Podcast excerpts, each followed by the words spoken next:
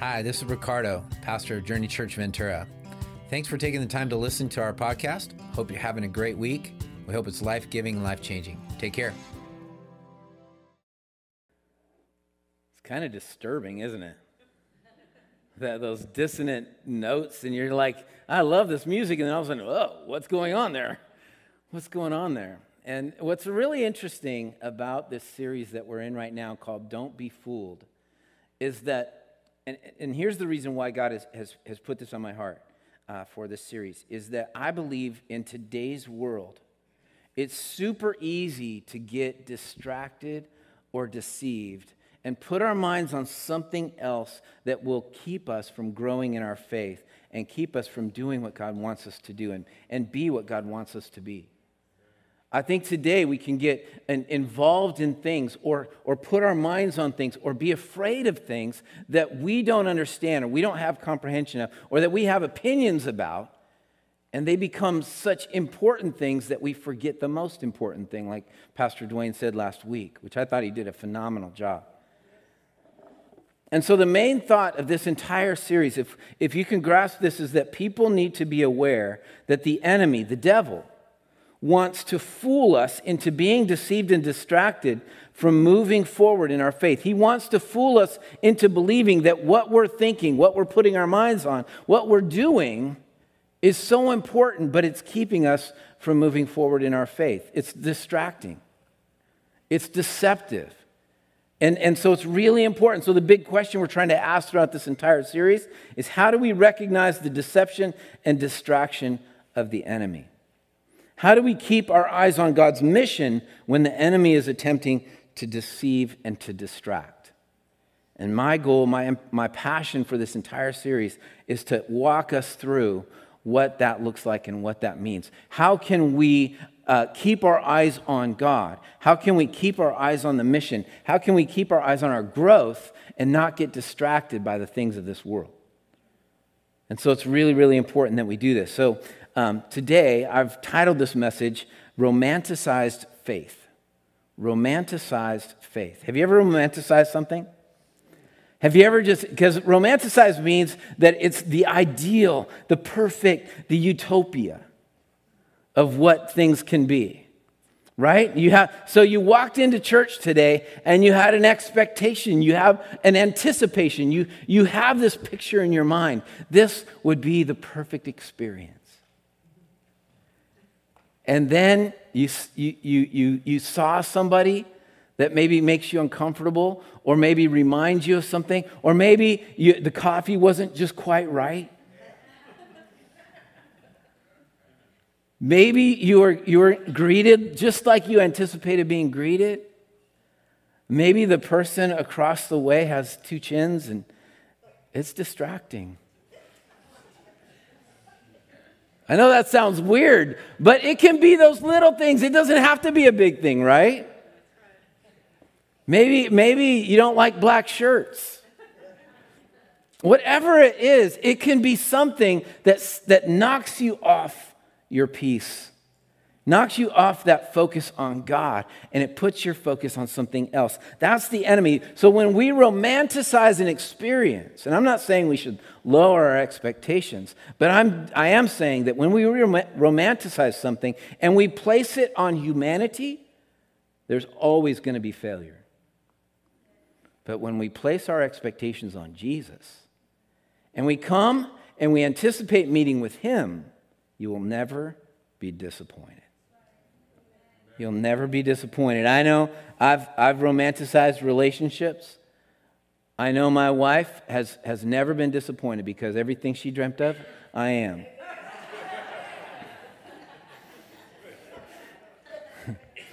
Obviously, that is a fallacy. That is not true.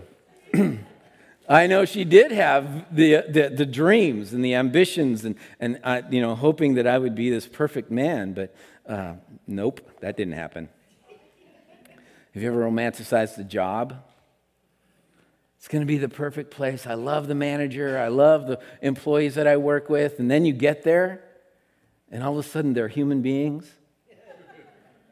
And all of a sudden there's tensions, or you have a customer that comes and just gives it to you. And you romanticize what it should be like. But then once you romanticize it, then there's plenty of room for disappointment, right? Fitness. Have you ever romanticized fitness? I'm going to work out, and all of a sudden I'm going to go poop. You know, and you just you you know that if you just work out that one day, you're going to be full of muscles, and you know, um, yeah, maybe not. Okay, or even wealth. Wealth can be one of those things that you say, when I have money, I, it's going to be so much better.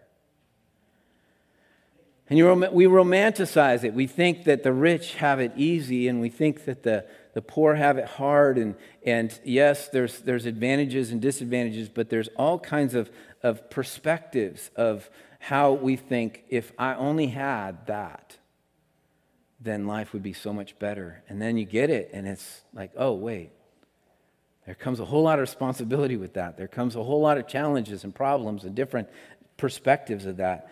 I, am convinced that many of us have been discouraged by our expectations, by our romanticizing of faith. And, and again, I'm not going to ask you to lower your expectations, but I'm going to ask you to raise them to the person of Jesus all of our expectations should be in relationship to him. And one of the things that i found out that people who are romanticizing something they usually put the romantic part on the other person.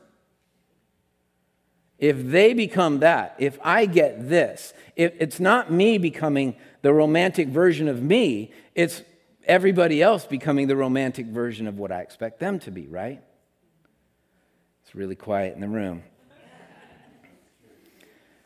so, have you ever had those expectations of, of church and what, uh, of, of community, of relationship? All those things are um, okay. It's okay to have an ideal in mind, it's okay to have a vision of what something really good can look like. It's okay.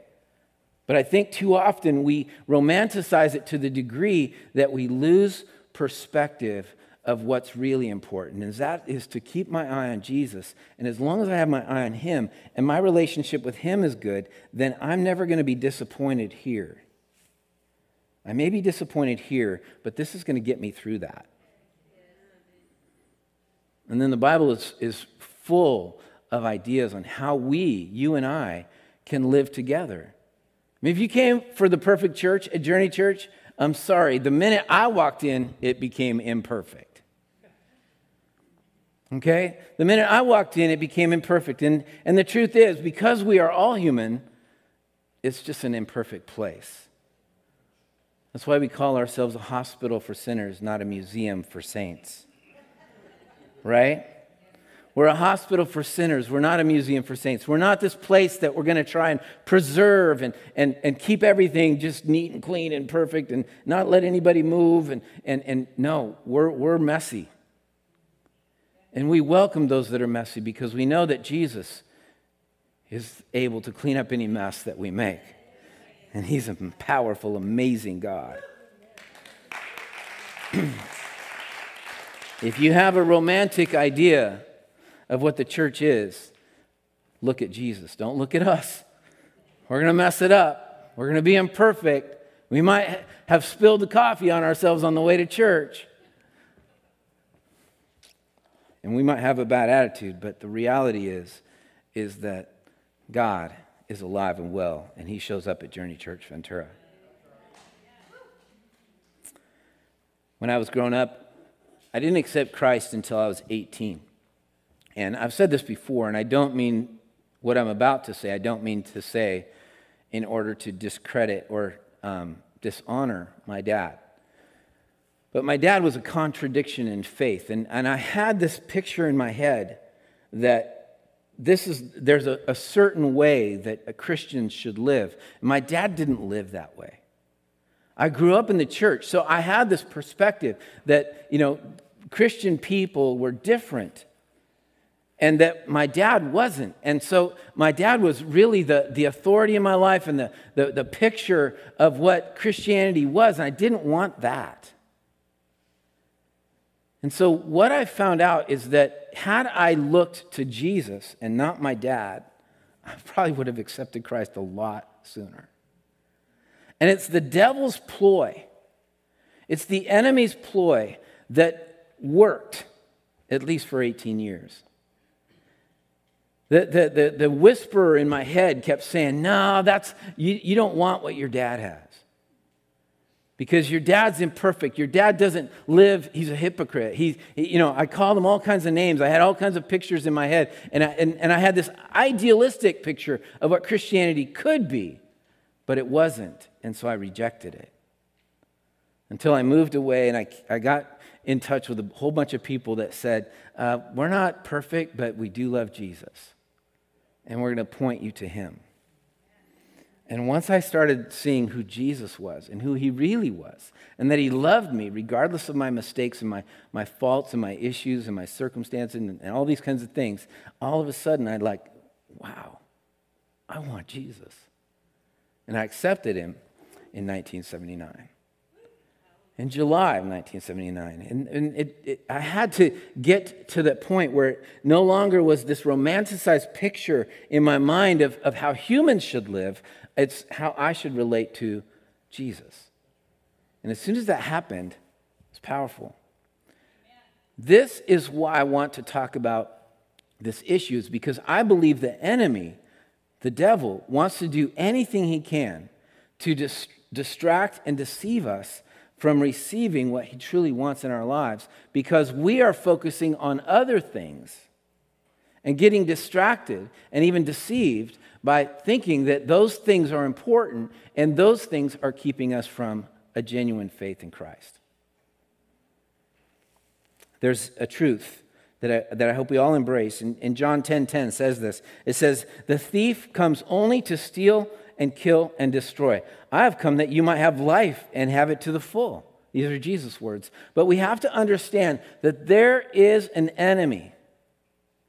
There is someone out there, the, the devil himself and all of his demons, that are going to do everything they can to steal, kill, and destroy our lives. And they're not just going to come in these, in these red outfits with horns on their head and tail sticking out and a pitchfork. It's not going to come that way. It's going to come in, the, in, in a distraction or a deception. It's going to come as you walk in the building and you, you, you, you see somebody that you're uncomfortable with, or maybe you don't have a great relationship with, and all of a sudden, no longer is it about church, it's about that relationship that's gone bad. If the, if the devil can get you to look at that instead of what you can receive this morning, wow, he's won. He's won. 1 Peter 5, 8, and 9 says this, but be alert and of sober mind. Pastor Dwayne mentioned this last, last week, of sober mind. You know, you know what it's like to be sober. Your enemy, the devil, prowls around like a roaring lion looking for someone to devour. There is an enemy that has no, no other motive than to destroy us, to take us out to distract us, to deceive us, to put, put us off track so that we will not grow or co- accomplish the mission that, he's, uh, that God's put us uh, in front of us. And if we will let that happen, then we will get distracted, we will get deceived, we will have a different agenda than Jesus has for us, and because we think that these other things are important to give our attention to. And they're not.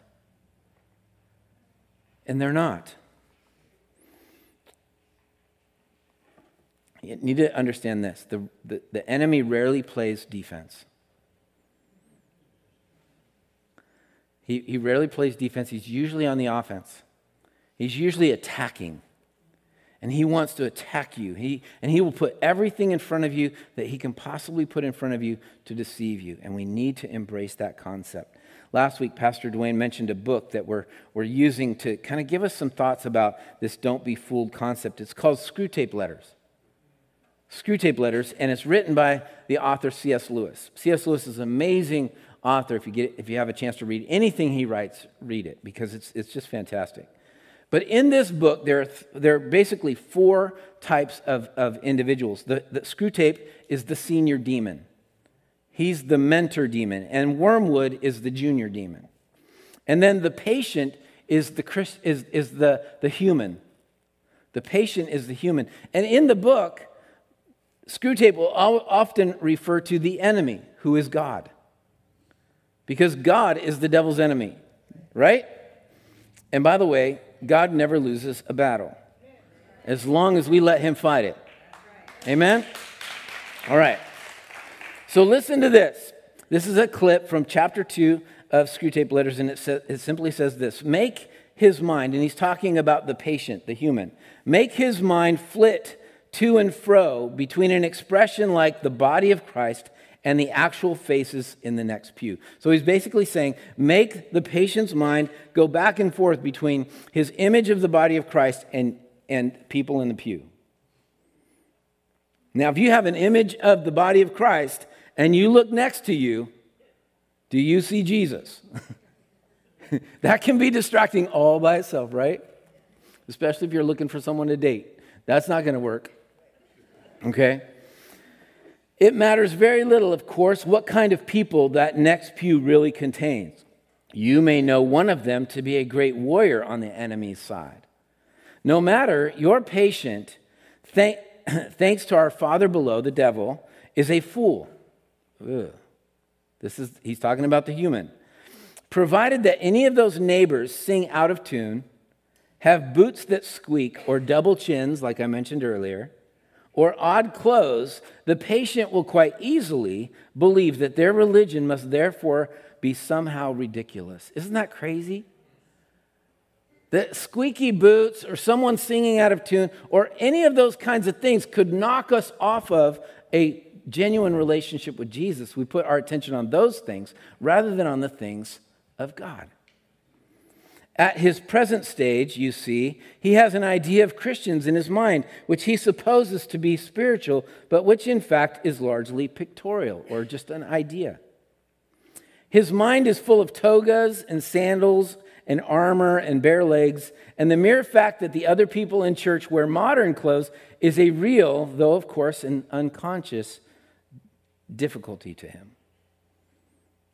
I like what C.S. Lewis is saying here. He's saying that we can so easily be distracted or deceived that those things, the squeaky boots has distracted, or the, the, the double chin, or the singing out of tune. All of those things can be distractions from focusing on who Jesus is. So here's the play of the enemy. The play of the enemy is to first get us to create an unreal expectation of what we're going to experience. And then the second play is this that if I can get you to have an unreal expectation, then I can also get you to be so disappointed that your expectation wasn't met that you lose sight of really what's supposed to happen here. You lose sight of what's really supposed to happen in your life. We lose sight of the, the, the real experience of meeting with Jesus rather than meeting with just with each other. Now, I'm not saying we're supposed to be a bunch of, uh, of, of goofballs that don't know how to treat each other, right? We should represent Jesus pretty well as a church. We should work on that. We need to be Jesus to our world. when the world walks in this building or when we meet up with the world outside, they shouldn't meet with someone who's angry and bitter and, and, and ticked off and, and rude and crude and socially unacceptable. We should be Jesus to this world, but we're still, you know, if you expect that of me 24 7, 365, there's going to be a day where you're going to be disappointed. And it might be true of you too, I don't know. But the reality is that we have to get beyond the romanticized version of faith and know that anytime we want to romanticize something, we have to be in romance with Jesus.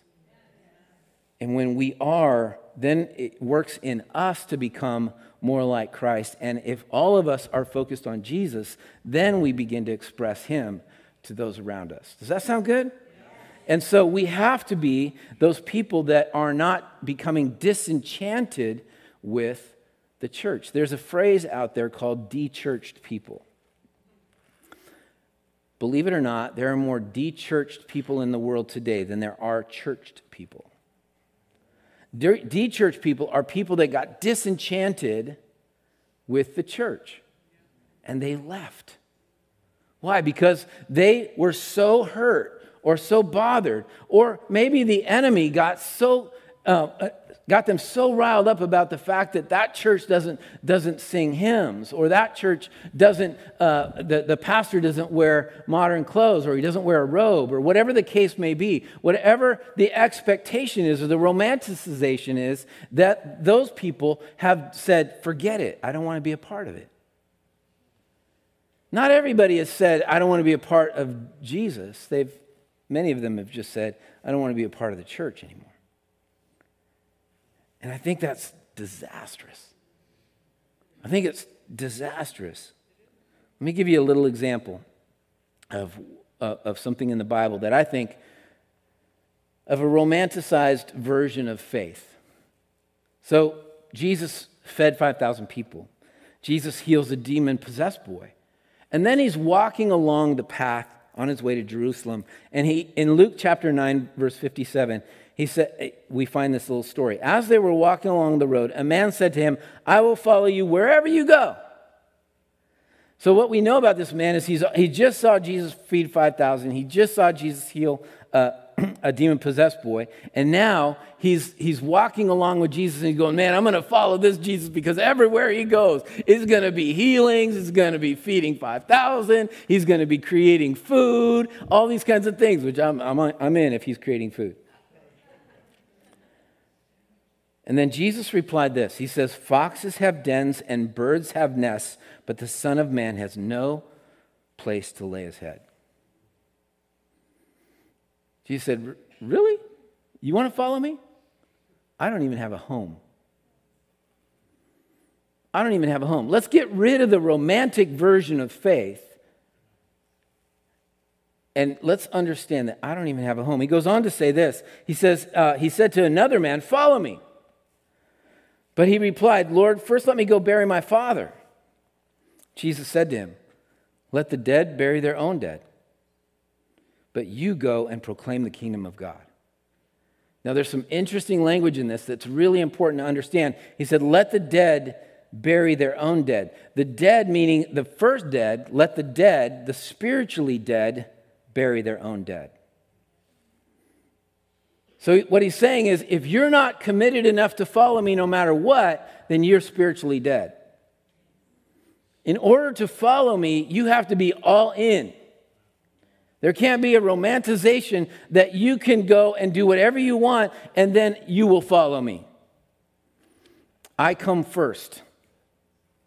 I come first. And so he says, let the dead bury their own dead but you go and proclaim the kingdom of God. In other words, he's not saying that that man's spiritually dead. He's just saying, if you are spiritually dead, then go bury death because you're not following me.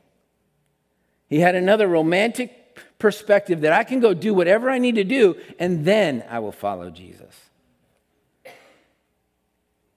Another small illustration. Still another said, I will follow you, Lord, but first let me go back and say goodbye to my family. Jesus replied, No one who puts a hand to the plow and looks back is fit for the service in the kingdom of God. Wow.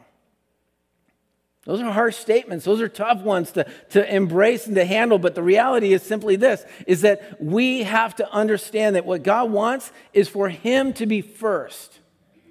He needs to be first in our eye. He's the only romantic perspective that we need to have. And when we get that kind of relationship going, then we're Jesus to everybody else.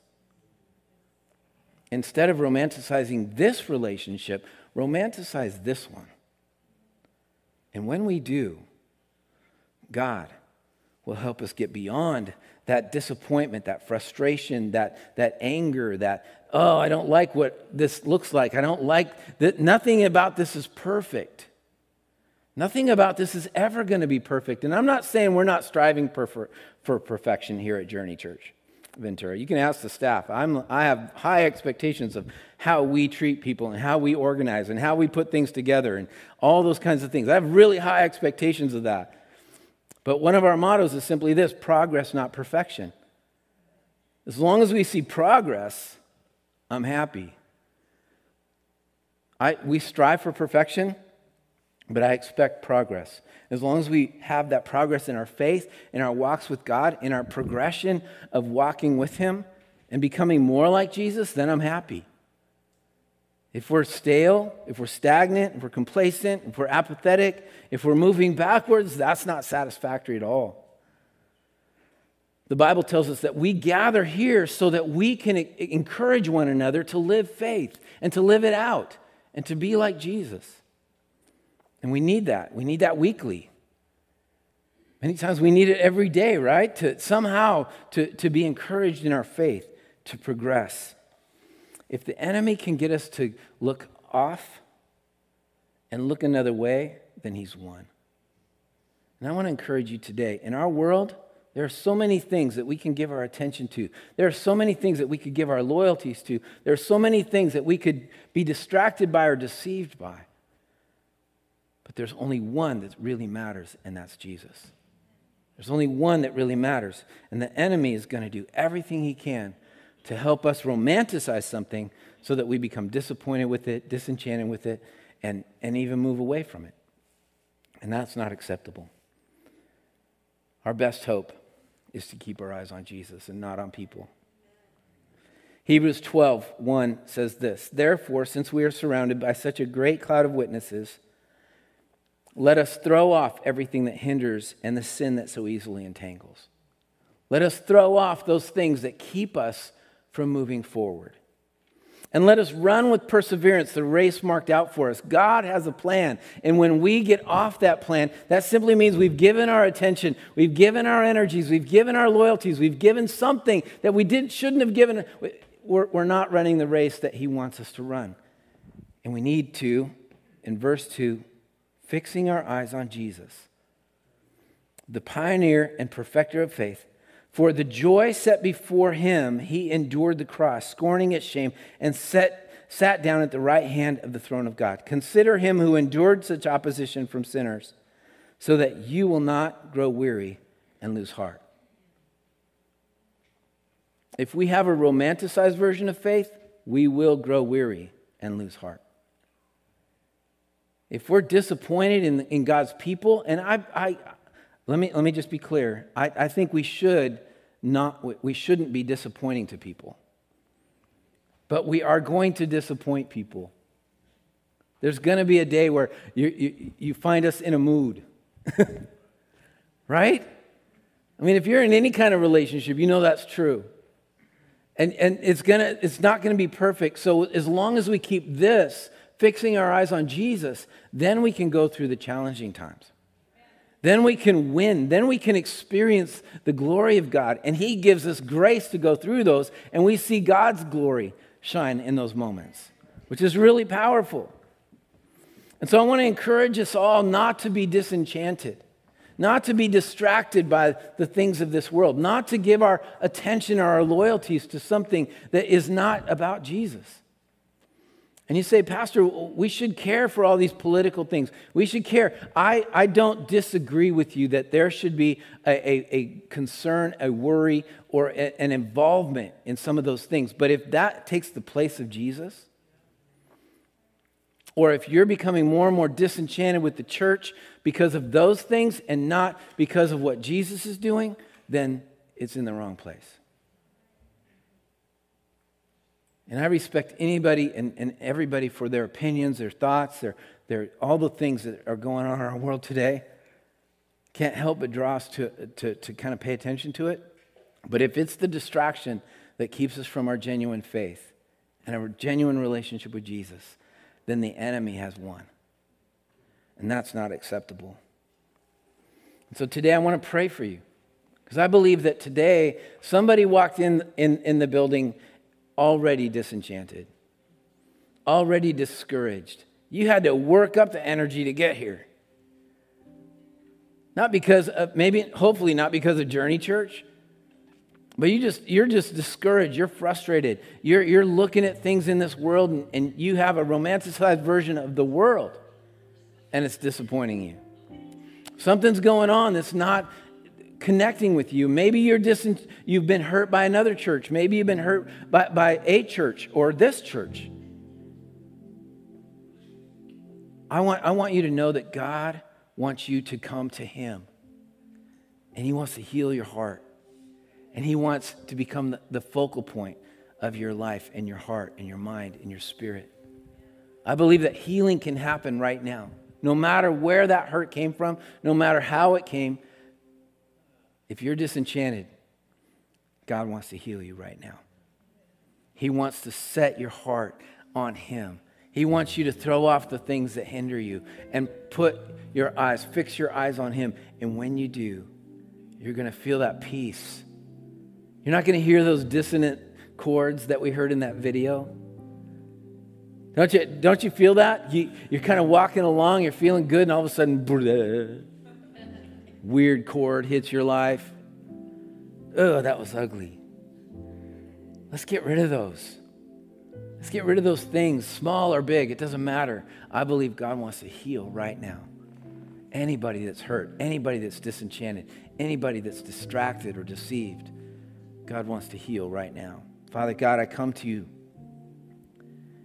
And I believe, Lord, that you're leading us in a, in a direction to be aware that the enemy is doing everything he can to knock us off track, to deceive us, to distract us to keep us from growing, to keep us from uniting together, to keep us from experiencing the fullness of your love and grace and forgiveness, to keep us from e- expressing the power of your Holy Spirit in our lives.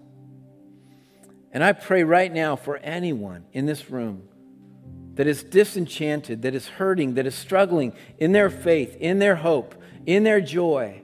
I pray, Lord, that you would help right now. Just set their minds and hearts on you because you are you will never disappoint us. You will always fill us with your love. You will always fill us with your peace. You will always fill us with your joy.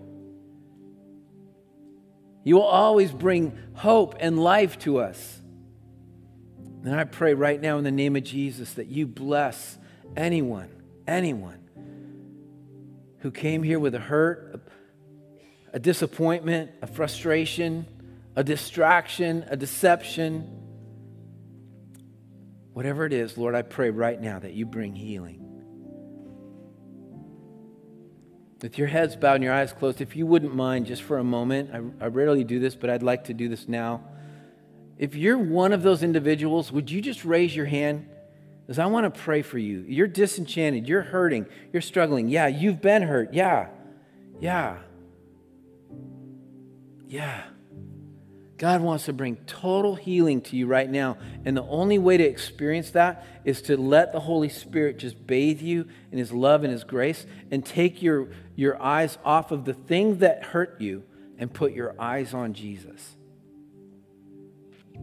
Lord, I pray for these hands. I pray that the power of your Holy Spirit would right now release each of these uh, individuals, Lord, from the pain they're experiencing the frustration they've had, maybe even the romantic picture that they had, Lord. We're not asking them to uh, release the quality of that, but we're asking them to release the hurt from that in the name of Jesus. I pray that you bless them right now with your love and your grace. As we fix our eyes on you, God, you're a loving God who never disappoints us. You're a, a, God who can meet every expectation we have because you are a good God. And every good and perfect gift comes from you. And we thank you and praise you for it. Lord, I believe that you're healing. I believe that you're bringing wholeness and health to your church right now, this very moment. And God, we, we declare as Journey Church Ventura that we will be a church that does everything we can to represent you, to not disappoint people to be unified in heart and soul, to be together in our mission, to be focused on the things that you want us to be focused on, not on the things of this world or the deceptions or distractions that the enemy brings. But God, we will be a church that is dedicated to representing you and your character to this world so that we're not a part of the enemy's distraction or deception. I thank you and I praise you for that, God. I praise you that you are bringing wholeness and health to our lives and that you are helping us understand the joy, the joy of not living in deception or distraction. But we are focused, our eyes are fixed on you. And I thank you and I praise you for that. And one last thing if there's anybody, if you're online, if you're here in this room, and you haven't accepted Jesus Christ as your Lord and Savior, I just want to encourage you right now You have an opportunity to say yes to Jesus. Jesus is calling your name and saying, I want to be your Lord and Savior. I want to be the one who forgives you of the sins that you've ever made in your life. I want to give you hope for eternal life, and I want to have relationship with you forever. And Jesus is calling you out. And if that's you, I want you just to pray this prayer. If you're online, you're here on site, just pray this prayer. Dear Jesus, forgive me of my sins. I accept your forgiveness. Thank you for dying on a cross so that I can experience forgiveness of my sins. That, that today, because of this prayer, I am now completely clean. I am completely forgiven, and I stand righteous or right before you, God. And Lord, I believe that you were raised from the dead. And because of that, I am promised eternal life. And so, Lord, I commit to follow you for the rest of my life. I commit to follow you with my whole heart and I thank you for saving me today. I thank you for bringing me into this family, the family of God. In Jesus' name I pray. Amen. Thank you for giving us the opportunity to join your journey. And I hope the message made a big difference in your life. And if it did, we just encourage you to go to journeychurchventura.com and let us know. Also, be free to share this message with your friends and family. We just love to impact as many people as we can. Once again, thank you for joining us at Journey Church Ventura.